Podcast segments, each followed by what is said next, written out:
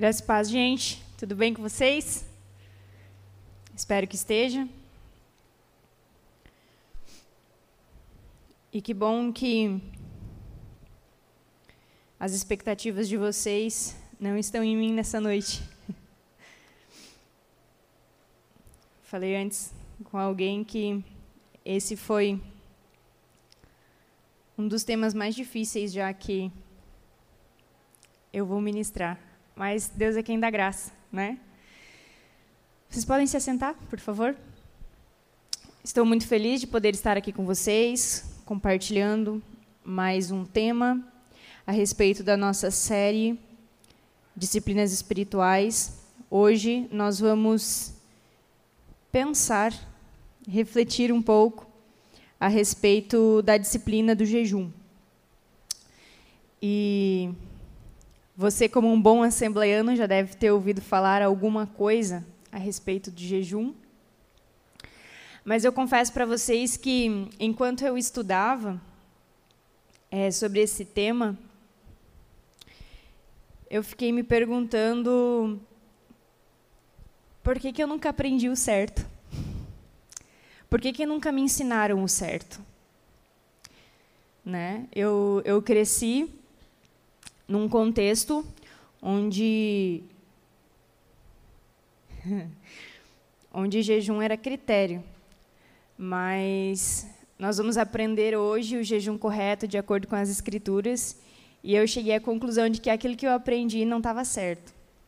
E talvez por isso eu tenha falhado tanto nessa prática na minha vida, que acredito que a partir de hoje muitas coisas serão diferentes, assim como está servindo de lição para mim, espero que sirva de lição para a sua vida.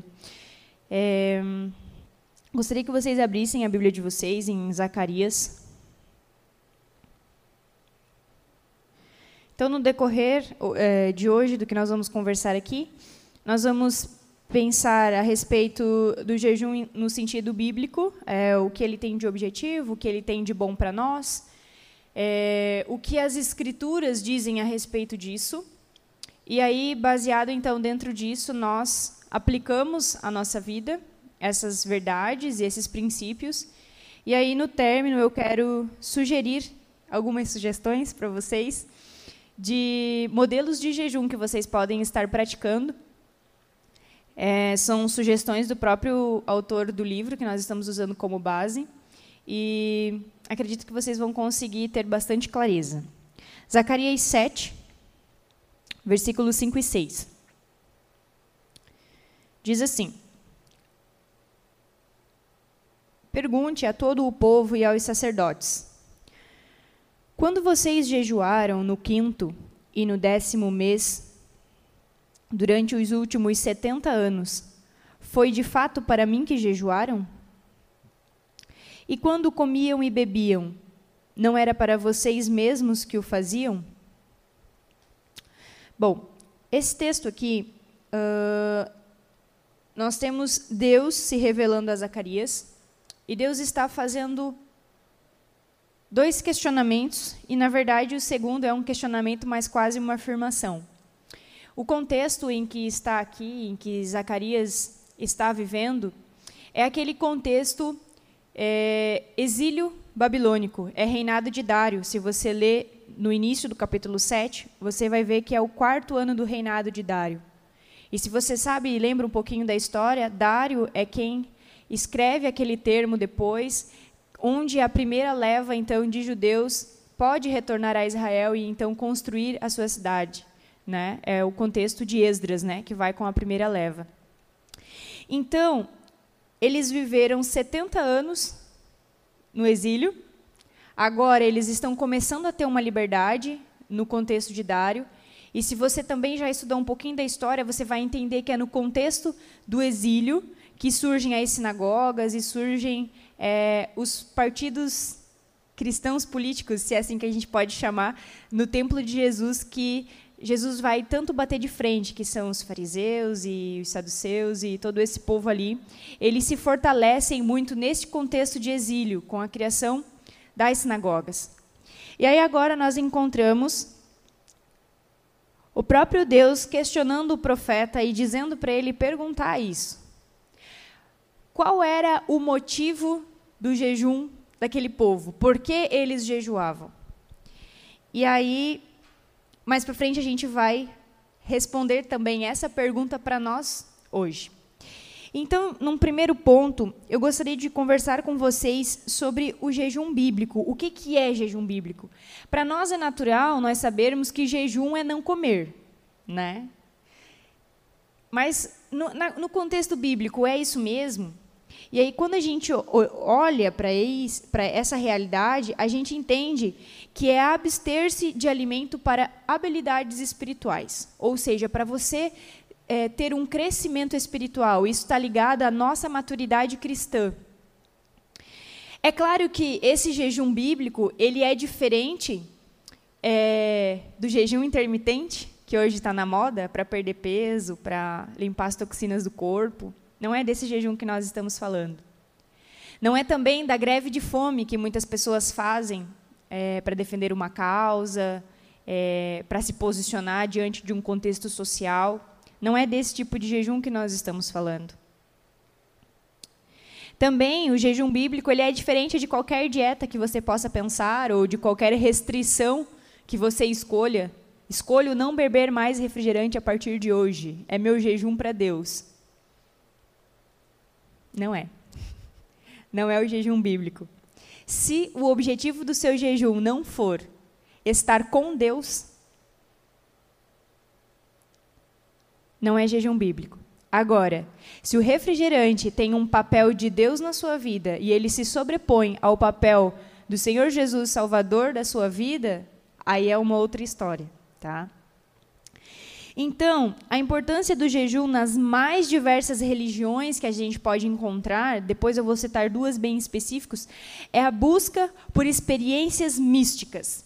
Então, no nosso meio, geralmente, quando a gente é, ouve a respeito de jejum, alguém sugerindo jejum para a gente, é quando a gente está um pouco fraco na fé, quando a gente muitas vezes precisa tomar algumas decisões. As pessoas nos recomendam o jejum. Não, faz um jejum, faz um propósito com Deus, é, que Deus vai te dar orientação. De todo não está errado, mas também de todo não está certo. Tá? É, Além disso, o jejum é usado como uma expressão ao longo das Escrituras, como expressões de arrependimento, expressões de lamento, luto ou tristeza. Nós vamos ver vários personagens bíblicos, né, no seu luto jejuando ou ou colocando sua tristeza, né, como no caso de Neemias, de Davi, que jejuaram é, para expressar o seu, o seu, luto ou a sua tristeza, ou é, para expressar uma busca incessante por Deus, e nós vemos o salmista falando muito sobre isso. E, em alguns sentidos também, o jejum ele é colocado na, na Bíblia como uma punição auto-infligida, ou seja, uma tentativa de mostrar a Deus a sua sinceridade ou a sua busca por Ele. E nós fazemos muito isso, né? Principalmente muitas vezes em arrependimento de algum pecado cometido para livrar o preso da consciência, a gente jejua. Mas muitas vezes a gente está jejuando da forma errada. E essa ideia de jejuar para, de alguma forma, mostrar a Deus que nós somos bons, ou que nós estamos é, profundamente arrependidos, ou que nós estamos é, abrindo nosso coração e sendo totalmente sincero, essa, essa ideia levou muitos homens e mulheres a pensar que o jejum traria para eles algum tipo de mérito. E aí é o que nós vamos observar Jesus falando a respeito dos fariseus, né? Então, essa era uma atitude de muitos dos líderes na época de Jesus. E talvez essa seja uma atitude de alguns de nós aqui nessa noite né? Talvez quando a gente jejua ou quando a gente faz um propósito específico com Deus em relação ao jejum, no nosso interior, o nosso desejo é mostrar para Deus que a gente está com um maisinho no fim do boletim, ou que a gente está com um ponto positivo. Muitas vezes essa é a intenção do nosso coração. Mas isso não está certo. E aí eu gostaria de convidar vocês a abrir a Bíblia em Isaías, para vocês terem uma noção, Isaías 58.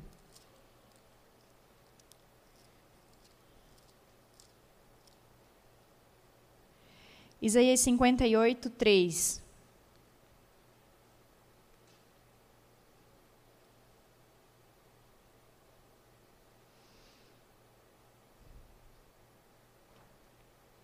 Diz assim: Por que jejuamos, dizem, e não o viste? Por que nos humilhamos e não reparaste? Isso é o povo confrontando Deus nessa ideia de tentar é, ter algum mérito na prática do jejum, tá? Contudo, no dia do jejum, vocês fazem o que é do agrado de vocês e exploram seus empregados. Seu jejum termina em, termina em discussão e rixa, e em brigas de socos brutais. Gente, que chocante, né? Bem chocante. Nem todo jejum termina em paz e amor. Nesse caso, terminava em coisa séria. Vocês não podem jejuar como fazem hoje e esperar que a sua voz seja ouvida no alto. Será esse o jejum que escolhi? Que apenas um dia o homem se humilhe e incline a cabeça, como o junco, e se deite sobre panos de sacos e cinzas? É isso que vocês chamam de jejum, um dia aceitável ao Senhor? O jejum que desejo não é este: soltar as correntes da injustiça, desatar as cordas do jugo, pôr em liberdade os oprimidos e romper todo o jugo? Não é partilhar sua comida com o faminto, abrigar o pobre, desamparado, vestir o nu que você encontrou e não recusar ajudar o próximo? Aí sim, a sua luz irromperá como a alvorada e prontamente surgirá a sua cura. A sua retidão irá diante de você e a glória do Senhor estará na sua retaguarda. O que, que esse texto está dizendo para nós? Que o jejum ele é importante, mas ele praticado da forma certa, não como estava sendo praticado pelo povo no tempo de Isaías. Ao mesmo tempo em que eles estavam jejuando, se comprometendo com Deus, eles estavam humilhando as outras pessoas, brigando com os outros, retendo o pão do faminto. E muitas vezes nós fazemos isso com as nossas atitudes. Quando o propósito do jejum na nossa vida é buscar mérito nosso. Então nós tomamos esse tipo de atitudes. Na cultura judaica havia um único dia de jejum absoluto estabelecido. Nós vamos encontrar isso lá em Levíticos 17, depois no capítulo 23, também em Números 29, 7, que era o dia da expiação, onde todos deveriam estar tristes e aflitos é, pelos seus pecados. Aí é claro que depois é, do exílio babilônico, o jejum passou que é desse contexto de Zacarias que nós lemos, a fazer parte das quatro principais festas anuais religiosas que assinalavam grandes tragédias da história judaica. Né?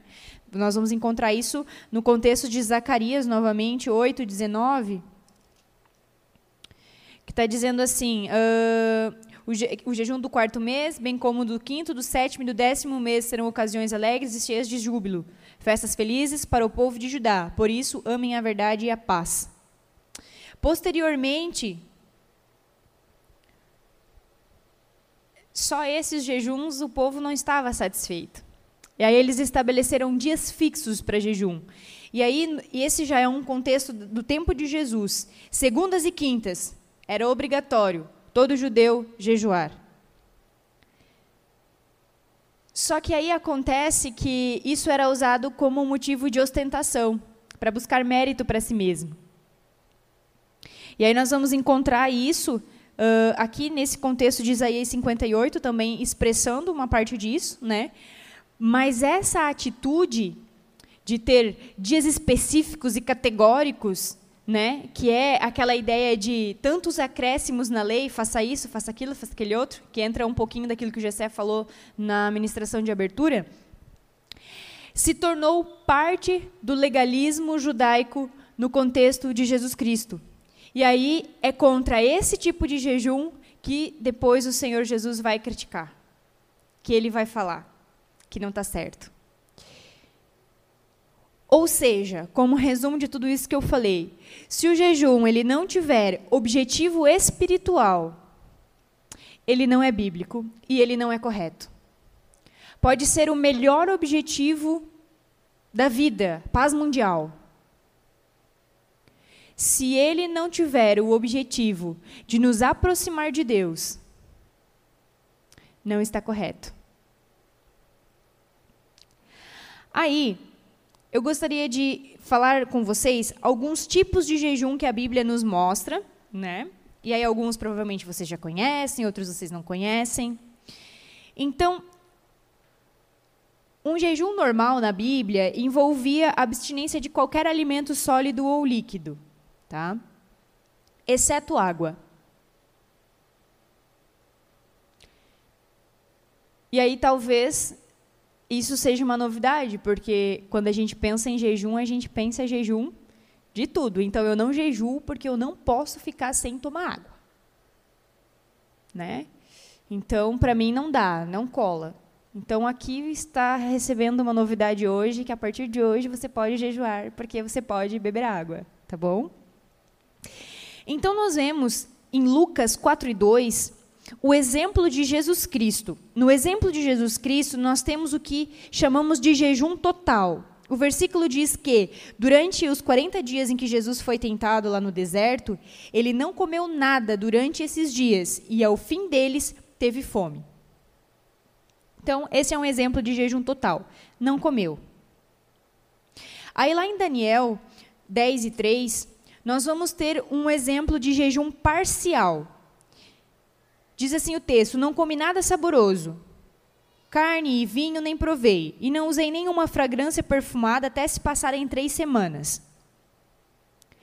Não se tem informações exatas o porquê desse, dessas restrições que Daniel impôs, mas os estudiosos, mais do que eu, é, eles dizem que provavelmente eram por questões administrativas. Como Daniel era alguém muito influente no governo, ele precisava é, ter algum alimento, mas ele particularmente se propôs a não comer esses alimentos aqui, que é diferente dos três lá que não comeram os manjares do rei. Lembram? Sadraque, Mesaque e o Abdinego é diferente, tá? É dois contextos diferentes. Uh, então, no exemplo de Daniel, temos um jejum parcial, tá? E aí nós vamos encontrar algumas referências a jejum absoluto, que é o quê? Sem água e sem alimento, que é o que geralmente a gente está acostumado, é mais comum para nós ouvirmos no nosso contexto. Que aí nós temos a história de Esther, que vocês já sabem, Esther 4,16, onde né, uh, eles estavam, um povo ali em eminência de morte, a ser destruído, e aí ela chama é, o seu tio lá e ela diz para ele convocar todos os judeus. E aí ela fala assim, ó, não comam nem bebam durante três dias e três noites, e eu e as minhas criadas jejuaremos com vocês. Então, nesse sentido aqui, é um jejum específico de toda uma nação, né? Para um propósito específico, um propósito estabelecido, a fim de atender uma emergência. Era a vida deles que estava correndo risco. Então, eles precisavam que Deus, de algum lugar, mandasse um sinal, entrasse com alguma providência. Aí, lá em Atos 9, nós vamos encontrar Paulo, por três dias, esteve cego, não comeu nem bebeu. Né? É o relato da conversão dele. Então, nós encontramos aqui Paulo, não sabemos se for por vontade própria ou se for por obrigatoriedade, que ele jejuou esses três dias. Eu acredito que o impacto de Jesus na vida dele foi tão grande que, de alguma forma, ele quis eliminar tudo que havia nele, na vida dele, inclusive nos seus pensamentos, e então reconstruir tudo de volta. Vocês estão acordados, gente? Amém? Então tá bom. Uh, em Deuteronômio 9, nós vamos encontrar um exemplo também de jejum absoluto, que é a respeito de Moisés, quando ele vai receber as tábuas da lei. E aí, uh, a gente chama. Ele diz o seguinte, né? Fiquei no monte 40 dias e 40 noites, não comi nem bebi. E neste mesmo estilo, nós vamos encontrar em 1 Reis 19:8 o exemplo de Elias, né? Após ele, ele ter se alimentado daquilo que o Senhor deu para ele, a Bíblia diz que ele viajou 40 dias e 40 noites até chegar a Horebe, o monte de Deus. E aí, uau, 40 dias. São, esse é uma exceção, tá? Esse estilo de jejum é uma exceção. E ele não deve ser praticado a menos que a pessoa possua uma ordem muito específica e clara de Deus, tá? Essa é a indicação para nós hoje. Portanto, o jejum ele é um assunto privado entre Deus e o indivíduo. Mas há momentos de jejuns em grupos ou em públicos, que é o que nós vemos na história de Esther, depois nós vamos ver na história de Neemias, quando os muros são concluídos, eles encontram o livro da lei, e aí é lido, há aquele arrependimento, e o povo todo se põe a jejuar, né? Como uma forma de arrependimento.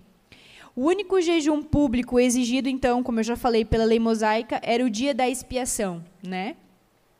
E aí nós vamos encontrar também é, o reino de Judá jejuando em 2 Crônicas 21, 4, né, na iminência de invasão. E nós encontramos também é, jejum como resposta de uma pregação, que é no caso de Nínive, no contexto de Jonas. Né?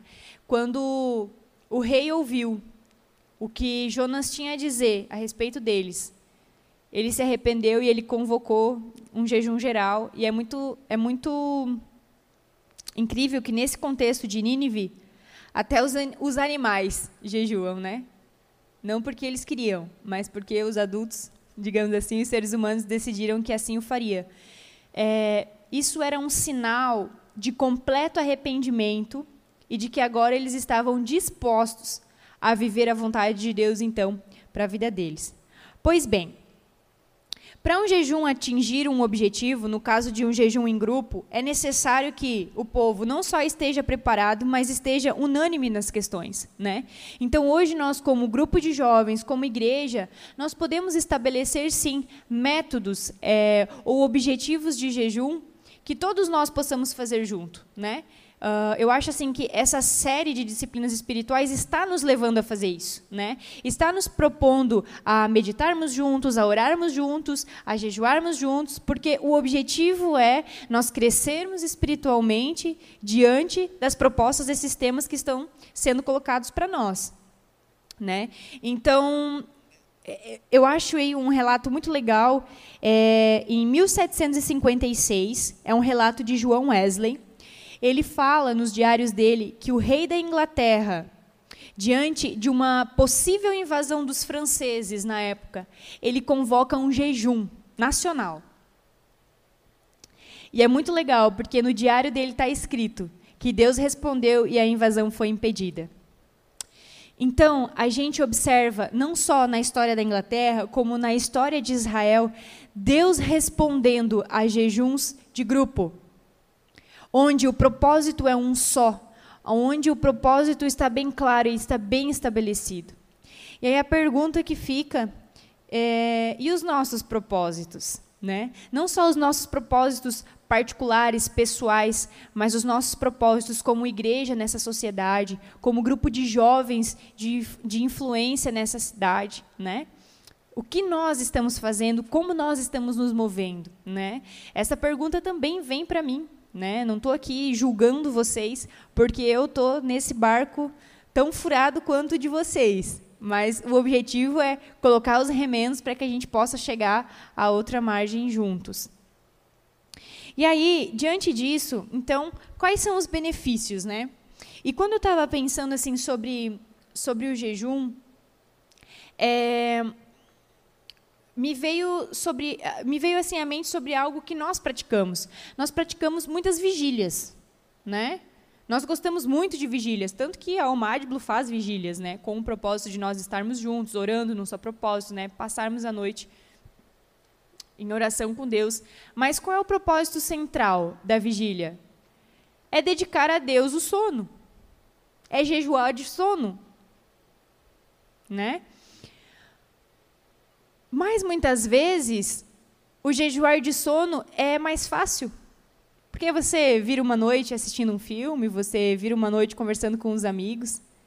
Mas nem sempre a gente consegue ficar sem comer para estar mais perto de Deus.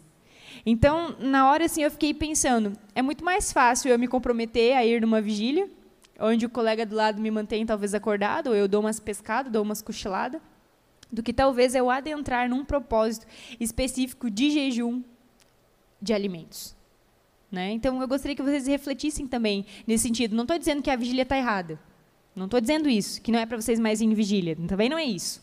Tá? O que eu estou dizendo é que a gente eleva o valor de algo e tira o valor de algo. Né? Então, nós precisamos tratar num nível de mesma importância. Tá ok?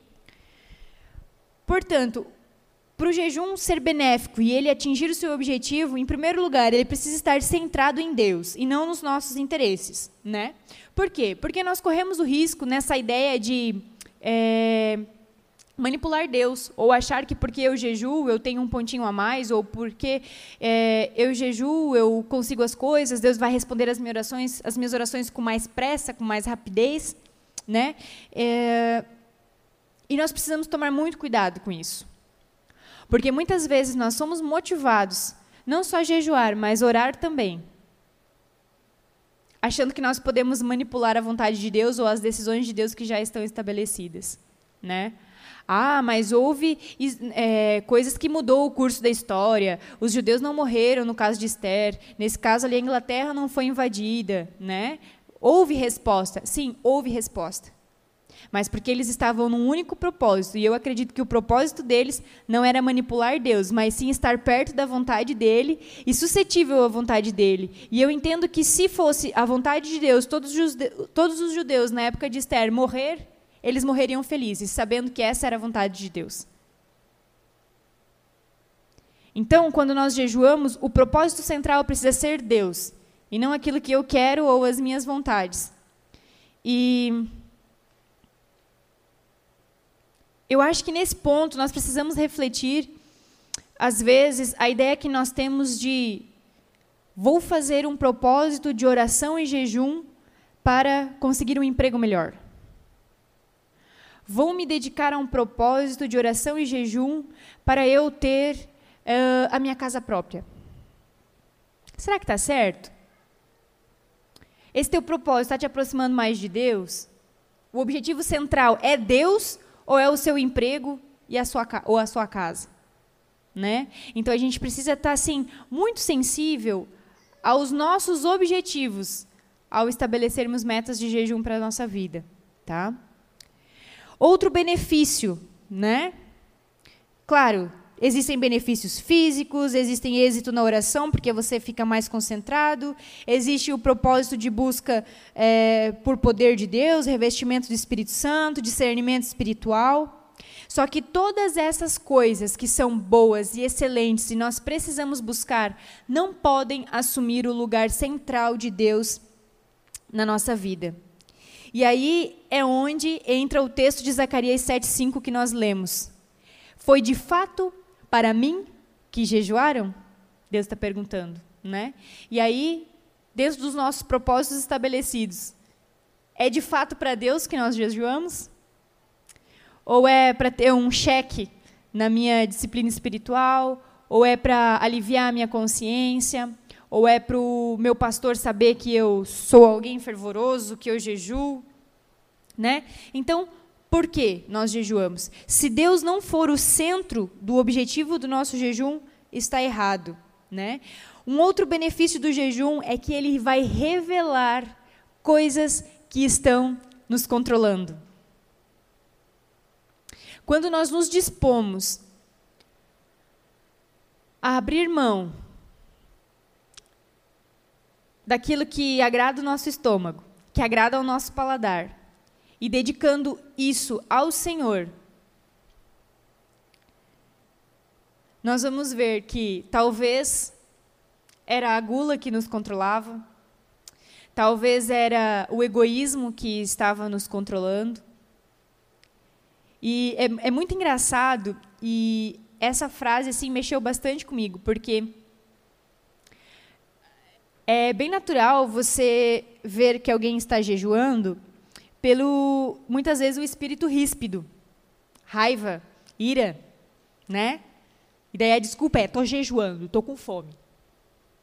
Não, irmão, é o espírito de raiva e ira que está dentro de você, colocando as unhas para fora. Então, manda sair tudo de uma vez. Tá? Então, não usemos desculpas né, para tratar mal o nosso irmão. E aí depois mais para frente a gente vai ver Jesus dando então as orientações corretas para quando a gente for jejuar, né? Mas não sei vocês aqui que já estiver, já tiveram as experiências, né, de, de, de jejum e tal, mas em mim é, é visível o espírito da irritabilidade se manifestando assim. E eu tenho orado muito por domínio próprio. Eu digo, Senhor, dá domínio para a pessoa, porque a pessoa não está se dominando. É outra coisa que está dominando ela e também não é tu, Senhor. Então, toma providência. Então, quando a gente jejua, nós precisamos estar atento a essas situações, né? Muitas vezes a gente está jejuando também para que o Senhor nos ajude a vencer um pecado, para que o Senhor nos ajude, né, numa luta espiritual que a gente está tendo, né? Para que o Senhor nos fortaleça realmente. Então, um dos benefícios do jejum, outro, né, é isso, que ele vai revelar aquilo que está nos controlando. E a melhor parte de todas é que ele vai gerar um equilíbrio em nossas vidas. Ou seja, é uma oportunidade de nos livrarmos daquilo que não presta. Né? E para ilustrar isso, eu tive pensando é, num rio que ele está transbordando.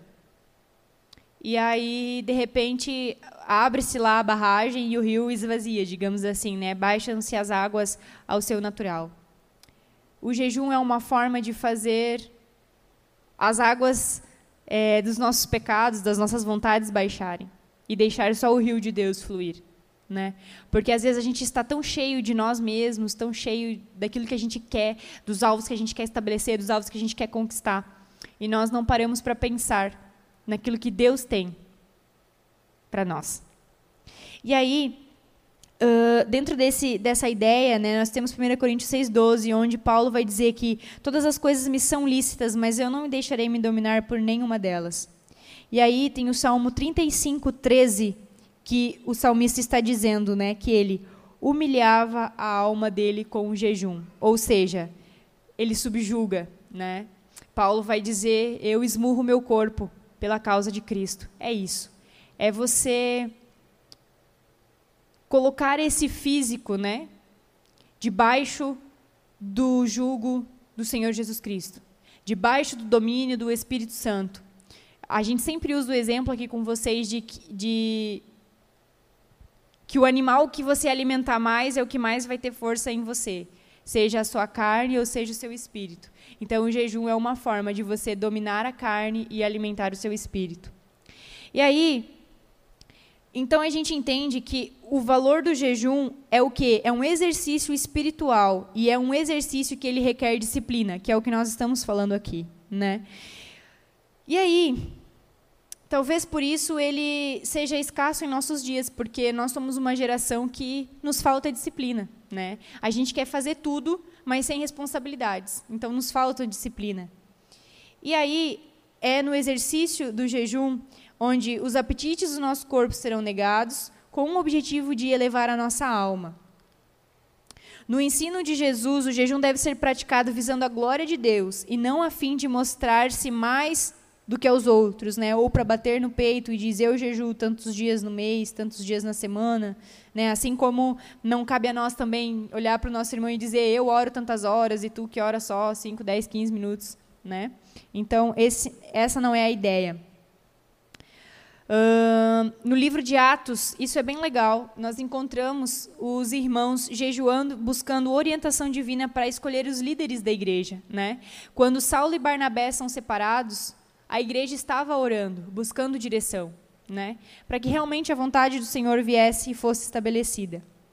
Bom, quando a gente usa da forma certa o jejum, ele possui um valor espiritual na orientação divina e no nosso desenvolvimento espiritual. Ok. A pergunta que fica é: e em nosso tempo? Como é que fica essa prática? Nós vivemos em uma época onde o iFood fica te mandando recadinho de desconto na próxima compra. Onde nas ruas onde você passa é muitas padarias, mercados e restaurantes e a gente se encontra para comer, a gente se encontra para tomar café, né? A gente saiu da mesa, mas a gente permanece na mesa, a gente volta para a mesa para continuar comendo. Então, no nosso estilo de vida, e principalmente nós brasileiros, que no nosso contexto mais sul também somos bem abastados, né? quem vem de fora se apavora com o tanto que a gente come, com a quantidade, com as vezes que a gente come. Né? Então, parece muito estranho falar sobre jejum no nosso contexto. Né?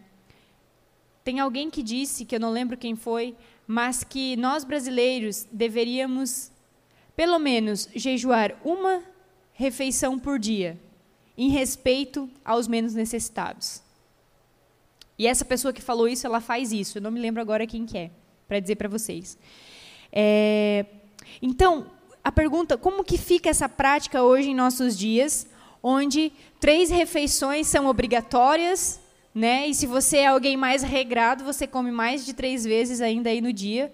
Ou se você é compulsivo, você come talvez muito mais do que além de três vezes no dia. Né? E aí, como é que fica nos nossos dias o jejum? Precisamos de disciplina. De muita disciplina. Né?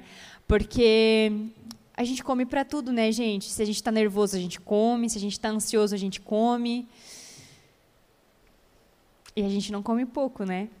Principalmente se a gente está em grupo, né? É aquela ideia, apaga a luz para os pintinhos lá da galinha parar de comer, né? Mais ou menos nessa ideia. Mas nós precisamos entender que o Senhor nos chama a renunciar às nossas comidas favoritas, os nossos momentos de, de deliciar a comida preferida que a mãe faz para gente, ou que alguém faz para nós, ou a padaria preferida que a gente vai e consagrar isso ao Senhor, né? Talvez como uma oferta de gratidão a Ele. E aí vocês devem estar pensando, gente, mas e o jejum? Ele é obrigatório? Ele está no cheque que eu vou ser salvo se eu jejuar? Aí nós vamos conversar um pouquinho agora. Porque para chegarmos a essa conclusão, se ele é obrigatório ou não, é necessário avaliarmos duas passagens bíblicas. E dentro dessa questão, se ele é condição para a salvação, gente, vocês sabem que não. Né? A salvação ela é dada em Cristo Jesus por meio da graça e ponto final. Mas aí nós retornamos aquilo que nós falamos no início da série, das, dessa série. Que tipo de cristão você quer ser? Você quer ser o medíocre, que só faz o que é necessário para passar? Ou você quer ser um cristão maduro, que está buscando a maturidade, que está buscando o crescimento? Né? E aí eu queria que vocês abrissem Mateus 6, 16 que aí nós vamos ver o que Jesus fala sobre o jejum. Porque para nós é importante se personagens bíblicos jejuaram e quais foram as suas histórias, mas o mais importante para nós é o que Jesus tem a dizer. Porque se nós somos discípulos dele, nós precisamos reproduzir aquilo que ele fez e atentar aquelas orientações que ele nos deixa. Então, Mateus 6,16 Diz assim: Quando jejuarem, quando jejuarem, não é jejuem ou jejuareis, pois vós. Né? Ele está dizendo quando jejuarem, ou seja, era uma prática normal do povo da época. Não mostrem uma aparência triste como os hipócritas, pois eles mudam a aparência do rosto a fim de que os outros vejam que eles estão jejuando. Eu lhes digo verdadeiramente que eles já receberam sua plena recompensa. Ao jejuar, arrume o cabelo, lave o rosto, ou seja, viva a sua vida normal, a sua rotina diária, para que não pareça aos outros que você está jejuando, mas apenas a seu pai que vê em secreto. E o seu pai que vê em secreto o recompensará. Ou seja, nesse contexto aqui, dá a entender que essas pessoas praticavam o jejum, né? Mas aí a gente vai se deparar com a forma incorreta que elas faziam, né? De andar descabelado, desajeitado, casoleira funda, né? Cambaleando pela rua, talvez, não sei. Mas a aparência deles era uma aparência de piedade, né? Mas era só aparência. Porque na verdade, na realidade interior, é o que a Bíblia diz, eles já têm a sua recompensa aqui. Eles estão sendo reconhecidos pelas pessoas. Mas se vocês querem ser reconhecidos pelo Pai celestial de vocês, vocês devem fazer de forma diferente. Vocês devem jejuar sim como uma prática espiritual, mas de forma que as outras pessoas não percebam. Porque o que está sendo gerado é aqui dentro. E antes eu falei que o jejum ele é algo íntimo do indivíduo com Deus. Então é você e Deus. Nesse contexto aqui, as palavras de Jesus não estão constituindo uma ordem, mas uma instrução clara.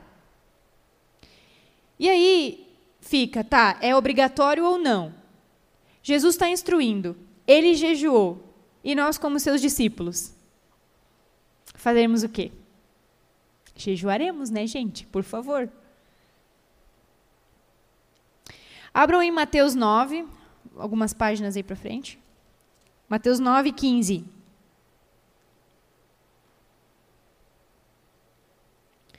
O contexto aqui é uh, alguns discípulos de João, né, vêm a Jesus questionar por que, que tanto eles quanto os fariseus jejuavam, mas os discípulos de Jesus, de Jesus não tinham essa prática. Né?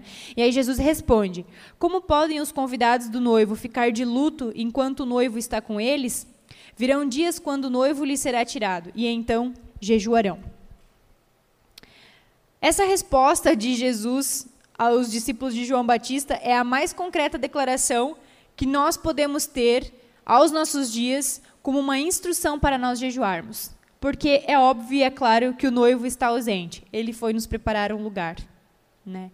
Então, por que, que é importante nós jejuarmos nesse tempo, na ausência do noivo, como diz o texto bíblico? Para que eu sonde e eu descubra e o Senhor me comunique qual é a vontade dele para minha vida, para que a minha espiritualidade seja uma espiritualidade sadia, uma espiritualidade concreta, centrada no evangelho, centrada em Jesus Cristo. Então é para isso que eu preciso jejuar. Jesus deixou claro que ele esperava que os seus discípulos jejuassem depois da sua partida. E é o que nós vamos ver a igreja primitiva fazendo. É o que nós vamos ver os pais da igreja fazendo. É o que nós vamos ver os reformadores fazendo. É o que a gente vê os nossos pais fazendo. E raramente a gente faz.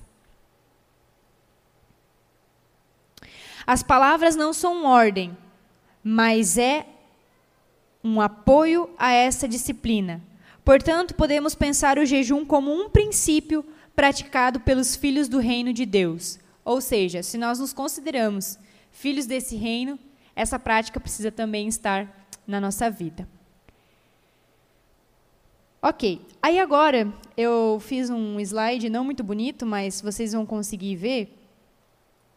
Uh, como que a gente pratica então, né? E eu trouxe algumas sugestões para vocês, porque vocês ouviram falar de, jeju, de jejum, que Jesus falou que é bom jejuar, que Jesus jejuou e que os fariseus também jejuavam, mas eles eram hipócritas porque eles queriam mostrar para as pessoas que eles conseguiam, que eles faziam, que eles tinham uma aparência de piedade, que eles eram bons, e que a recompensa deles já estava aqui. E agora, nós, o que, que a gente faz com todas essas informações? Aí eu trouxe algumas ideias aí para vocês, né, verem, reverem e, e verem o que se aplica na vida de vocês. A primeira proposta, é claro, né, é ninguém corre antes de caminhar. Todo mundo começa caminhando para depois correr. Então a proposta central é essa. E quem aqui já viu assim é, ah, amanhã eu vou jejuar, então hoje eu vou comer tipo muito, muito mesmo, para armazenar para amanhã eu não passar fome. Quem já viu isso? Todo mundo já viu isso. Já fez isso também, né? Que eu sei. É, quem já viu assim, ó, meu Deus, eu vou, amanhã eu vou jejuar, mas assim, ó, só vou jejuar até 5 da tarde, porque depois das três me começa uma dor de cabeça, assim, ó, que eu começo a morrer e eu não vejo mais nada na frente dos olhos. Então, às 5 horas eu preciso comer, senão eu vou desfalecer. Aí às 6 ele está no rodízio de pizza. Né? Tipo assim, todo o propósito do jejum quase foi de águas abaixo. Né? Então aqui eu vou trazer assim umas dicas para vocês, que é a própria sugestão do Richard Foster também. Nós caminharmos para o jejum, jejuarmos e então sairmos do jejum, tá? A primeira proposta que ele fala para gente é então fazermos um jejum parcial de 24 horas, que seria de um almoço a almoço. Como que funciona isso, Sheila? Então quer dizer que você toma o seu café da manhã, frutas frescas, leves, seu iogurte, sei lá o que, que você gosta de comer de manhã, dispensa o ovo com bacon, né? Porque isso é pesado. Então a sua última refeição deve ser algo mais leve, né? Para já comunicar ao seu estômago que a partir dali ele vai precisar reduzir, né? Então você passa aquele almoço, aquele jantar, dorme, acorda no outro dia, com a barriga, o estômago colado assim na espinha, né? Porque essa é a sensação que a gente tem.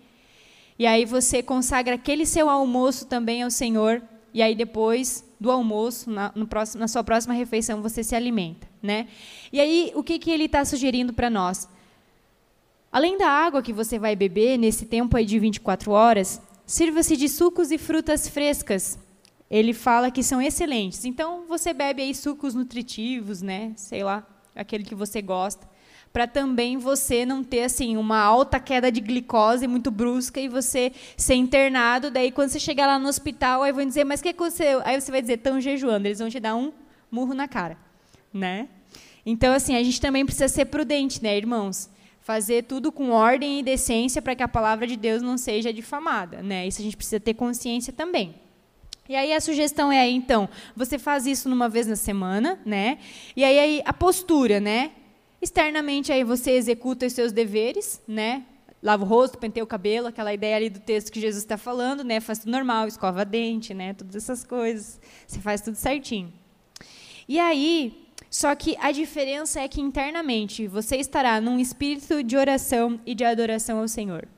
Você está oferecendo a Jesus aquelas suas refeições saborosas que você faria, tá? E aí na entrega, né? Você vai para a pizzaria? Não. Você quebra com uma refeição leve, né? Frutas e vegetais. Aí se você não gosta de frutas e vegetais, irmão, vai na torradinha, sabe? Porque daí não sei outra coisa assim que eu poderia te, te sugerir, né? E uma boa dose de regozijo, porque você venceu aí 24 horas de jejum, né? Então é claro, duas ou três semanas praticando isso, né? E uma vez na semana você está pronto para o próximo nível, vamos dizer assim. Aí o próximo nível seria então um jejum normal de 24 horas, que é almoço almoço, jantar jantar. Segue a mesma proposta, a mesma ideia. E aí você não usa suquinhos fofinhos e gostosinhos, você fica só na água, né? Porque está indo para o nível hard, digamos assim, né? Estamos aí acrescentando. É, uma vez na semana. Por que a ideia de ser progressivo? Para o seu corpo ir se acostumando com a ideia, né? Para você não ter problemas também depois, né? E uma coisa que eu achei muito legal que ele sugere é que ele diz assim, ó, medite e ore nos períodos em que você faria as suas refeições. Ou seja, ah, você demora, tipo, como nós lá em casa, 15 minutos para almoçar? 10 minutos para almoçar. Aumenta aí um pouquinho, põe meia hora, seu horário de almoço. Ore ao Senhor, consagra ao Senhor esse tempo. Chora lá dizendo: Senhor, eu estou com fome, Senhor, mas eu estou aqui, ó, dedicando ao Senhor, porque eu quero ter mais comunhão contigo, eu quero receber mais de ti, eu quero saber a tua vontade para minha vida. Eu estou aqui, Senhor. Então me ajuda até a próxima refeição. Aí na próxima refeição você está lá de volta orando ao Senhor e você passa então essas 24 horas é, em oração e adoração ao Senhor, né? Quebre então seu jejum com uma refeição bem leve. É claro, né? Como você está só se alimentando de água, você sentirá dores, desconforto, porque o seu estômago, que está acostumado a receber um quilo de alimento por refeição, agora ele vai receber só água, né? Então ele vai estar sofrendo, coitado. Aí é claro que é, seu estômago estava mimado, mas agora ele está recebendo disciplina, assim como seu corpo também. Então, depois de praticar bem esse nível, avance. A ideia é também que seja isso aí uma vez na semana. Então, você avance. Daí, agora sim, esse avançar já é mais sério, digamos assim. A proposta são 36 horas, então seriam três refeições: almoço, jantar, almoço. Né? Você passa aí um pouquinho a mais, somente água, né, uma vez na semana, medite e ore nos períodos que você fará refeições, depois quebre o seu jejum com uma refeição leve. Ok. De três a sete dias é um bom período para você manter essa proposta das 36 horas, se você quer aí entrar num propósito mais forte e firme com Deus. Né? Isso vai gerar um grande impacto sobre a sua vida. Né? É claro que você vai perceber esse impacto na sua saúde também, né? Seu corpo vai se livrar de muitas toxinas ruins e tal. E a proposta, né, é sempre talvez você reavaliar os seus hábitos alimentares, né? Uh, e aí, eu gostaria ainda de deixar para vocês, eu já estou encerrando, tá, gente? Eu nem estou de olho no relógio, mas deve que meu tempo já foi faz tempo. É, dicas para jejuns mais longos, então, tá? Para os amantes de café, é muito importante que você pare três dias antes para o seu corpo já ir se acostumando, né? Para a cafeína já ir sendo assim limpada do seu organismo para você não sofrer tanto no período de jejum, né? Porque às vezes a gente para bruscamente, né? Tomei aqui um cafezinho preto no meu café da manhã e a partir do meio-dia eu vou jejuar. Daquele café você vai ficar lembrando dele assim, ó, aquela queimação no seu estômago até a sua próxima refeição ou quando você encerrar o seu jejum, né? Então você precisa também ter esse cuidado. Então pare o consumo de chás e cafés três dias antes. Não abuse na sua última refeição, como as refeições mais leves nos dias anteriores. É mais ou menos aquela ideia de quando você vai fazer endoscopia, tá ligado? Que você tem que mudar a sua dieta. É uma tristeza aquele exame. O jejum é melhor, gente. Não é tão ruim quanto uma endoscopia, né? Então, movimente-se devagar. Por quê? Porque você não está com todo aquele alimento que você tem, todo o sal que você está acostumado, então vai ter vertigem, vai ter tontura, se sofre de labirintite, vai ser pior ainda, né? Mas o que importa é que no final você vai conseguir né, os seus objetivos de estar mais perto do Senhor, de, de elevar realmente a sua espiritualidade, de, de saber aquilo que Deus tem para ministrar a você. Porque quando o estômago está vazio, a mente também é incrível, porque a mente também, de alguma forma, ela fica vazia. Não que você não fique pensando em comida, comida, comida o tempo todo, mas a ideia é que você também esvazie a sua mente, né? Que você se concentre no Senhor, que você se concentre naquilo que Ele tem para te dizer. E é muito incrível, porque realmente a gente fica mais suscetível à voz do Espírito Santo, né? Então não, não exija um esforço. Está jejuando, vai fazer faxina de casa. Não faz sentido nenhum, né? Tá jejuando, vai juntar os tijolos que tá lá no fim do quintal que teu pai mandou faz um mês. Daí, porque você tá jejuando, hoje você decidiu juntar os tijolos. Querido, não vai dar certo. Não vai dar certo, tá? Então, descanse e tente fazer menos esforço. E aí, nessa ideia de um jejum mais longo, é claro, tem os sintomas, né? Além de dor de cabeça, dores no estômago, né? E aí é interessante que ele coloca, né, que a partir do sétimo dia, né, se você vai fazer um jejum mais prolongado, você começará a se sentir mais forte e mais alerta. Seu senso de concentração estará aguçado e você pensa que pode continuar, né? Mas aí a gente coloca aquele alerta, né? É, a partir do vigésimo dia e entre o quadragésimo, as dores retornarão, que é nessa ideia de 40 dias de jejum. Por quê? Porque o seu corpo está entrando em inanição, né? Então, por isso que a proposta de você jejuar mais de sete dias deve ser algo muito específico e muito real, orientado pelo Senhor, né? Ou um propósito assim, ó, específico mesmo, tá, gente? Não vão sair daqui, pelo amor de Deus, fazendo loucuras, né? É... E depois justificando isso que você aprendeu aqui no Jovem Sede que você tem que jejuar. Eu pego vocês, né? Uh, então, um jejum prolongado ele deve ser quebrado com sucos de frutas, vegetais, pequenas quantidades. Né? O seu estômago se contraiu, é claro, vai devagar. No segundo dia, coma as frutas e depois parta para uma dieta mais leve e aí então retorne à sua vida normal. É claro que não devem praticar jejum diabéticos, mulheres grávidas e quem possui problemas cardíacos. Óbvio, por restrição médica. Em dúvidas, procure seu médico também. Gente, era isso que eu tinha para falar para vocês, né? Não é uma pregação assim de uou, mas é uma pregação, uma ministração assim de realmente a gente avaliar qual é uh, a intensidade que nós queremos mergulhar nas coisas de Deus. Qual é a intensidade que nós queremos caminhar com Deus? Eu já falei aqui que diversas vezes a, a missionária Elisama, ela é alguém assim que eu admiro muito e ela tem trabalhos específicos, né, é, em Moçambique Timor-Leste, trabalhos assim onde eh, missionários dela, onde o espiritual é muito requerido. E gente, pensa numa mulher que jejua, tipo assim, jejua. E quando eu conversava sobre isso com ela há alguns anos atrás, ela disse assim: é, eu não tenho outra escolha, porque o que Deus me chamou para fazer é muito sério e eu estou lidando com o um mundo espiritual. Então, se eu estou lidando com o um mundo espiritual, eu preciso me preparar para o mundo espiritual.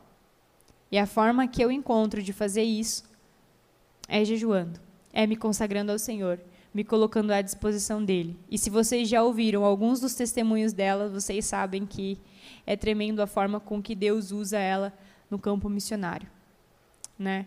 Então, se talvez eu e você estamos aí penando, né, patinando na nossa vida espiritual. Essa proposta das disciplinas espirituais é para nos fazer avançar de nível, né? Faz um teste. Se você não consegue ficar de almoço a almoço, acorda um propósito de Senhor, eu vou consagrar meu café da manhã e o meu almoço para ti e eu vou me alimentar às três, quatro da tarde. E eu vou passar esse período contigo, eu quero, vou ler a tua palavra, né? E é muito interessante que o jejum ele não caminha sozinho. Ele caminha acompanhado de oração, meditação e palavra. Né? E na, na, próxima série vocês vão ver o estudo também está presente. Então é você preparar realmente o, o seu espiritual para aquilo que é de Deus. Né? É você mortificar a sua carne, mortificar os seus desejos e entregar ao Senhor aquilo que você gosta como uma forma de é, render a Ele as suas vontades, o seu querer e também mostrar para Ele que é Ele que domina a sua vida. Então eu volto a perguntar: quando jejuamos? Para quem jejuamos? Né? A gente precisa, se não se torna jejum de tolo, se a gente não faz da forma correta ou com os objetivos corretos. Espero que vocês tenham entendido a proposta é, que vocês pelo menos tentem uma vez na semana, talvez uma vez no mês, se proponham aí num fim de semana, né? Não precisa avisar a família, né? Não há necessidade disso. Mas se você achar que há necessidade, diz, ó, oh, amanhã hoje não vou almoçar, ou hoje eu não vou tomar café.